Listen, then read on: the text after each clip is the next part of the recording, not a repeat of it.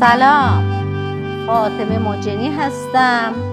بشنوید ادامه حکایت محمد ابن مبارک در شب هفتصد و شست و سوم از هزار یک شب.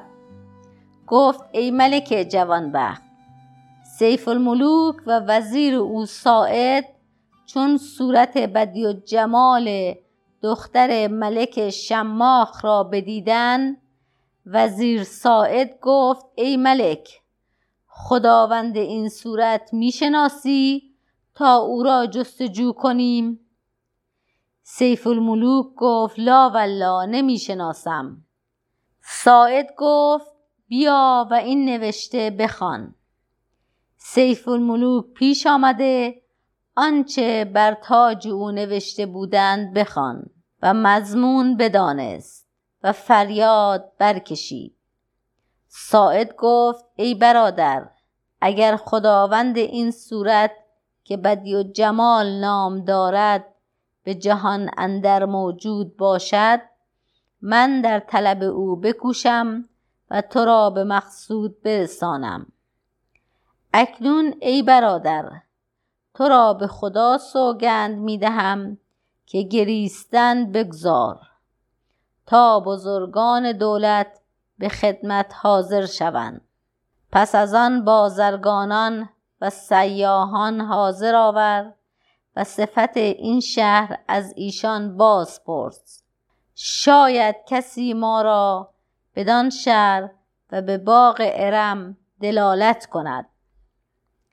پس چون بامداد شد سیف الملوک برخاسته بر تخت بنشست و آن قبا از خود دور نمی کرد. آنگاه امیران و حاجبان و لشکریان حاضر آمدند.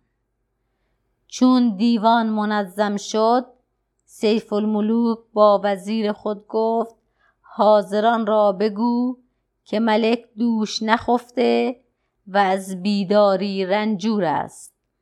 وزیر گفتی ملک به ایشان بگفت. چون ملک عاصم این سخن بشنید خاطرش مشوش گشت. حکیمان و منجمان نزد سیف الملوک فرستاد. ایشان معالجت بدین قرار دادند که سه ماه در مکان خود نشسته به بادگساری مشغول شود. ملک عاصم در خشم گشته به ایشان گفت ای پلیدکان اگر همین ساعت او را معالجت نکنید همه شما را بکشم. رئیس ایشان گفت ای ملک ما می‌دانیم که این پسر تو است و تو نیز دانی که ما در معالجت پسترین مردمان بکوشیم. چگونه در معالجت پسر تو سستی خواهیم کرد. ولکن ای ملک پسر تو رنجوری سخت دارد. اگر جواز دهی ما آن را بر تو بیان کنیم. ملک عاصم گفت از رنجوری پسر من به شما چه آشکار گشته؟ حکیم بزرگ گفت ای ملک پسر تو عاشق است. و کسی را دوست می دارد که به وصل او راه ندارد. ملک بر ایشان خشم گرفت و گفت از کجا دانستین که پسر من عاشق است؟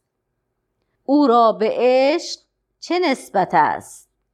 گفتند ای ملک تو ماجرای او از وزیر ساعد سوال کن که او از حالت سیف الملوک آگاه است.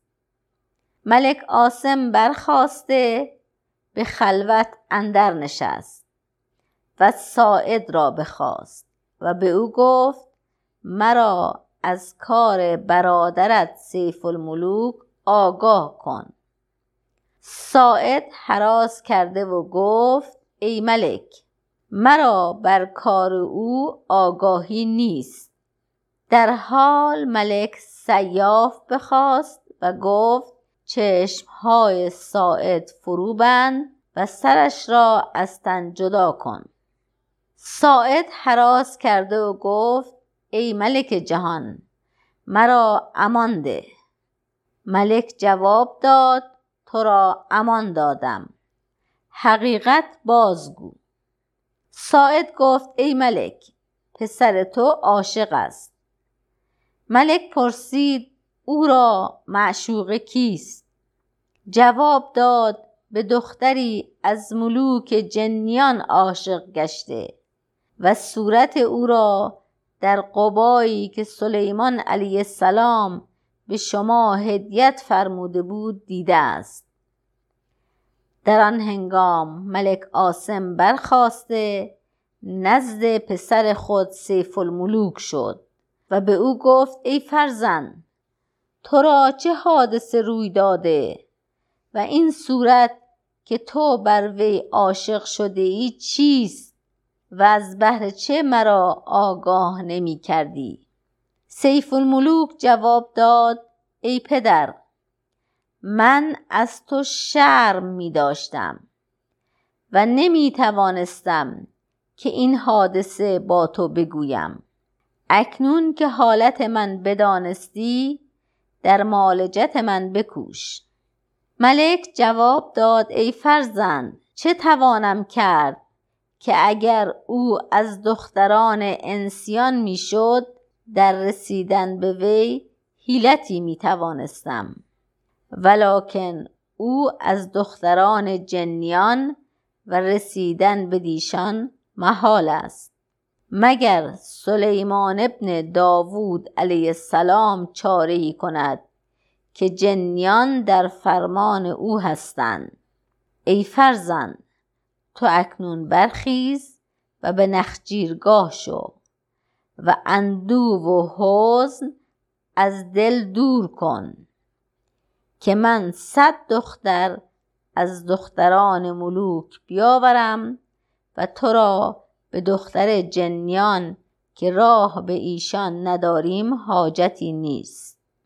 سیف الملوک گفت من آن نیم که پذیرم نصیحت اقلا.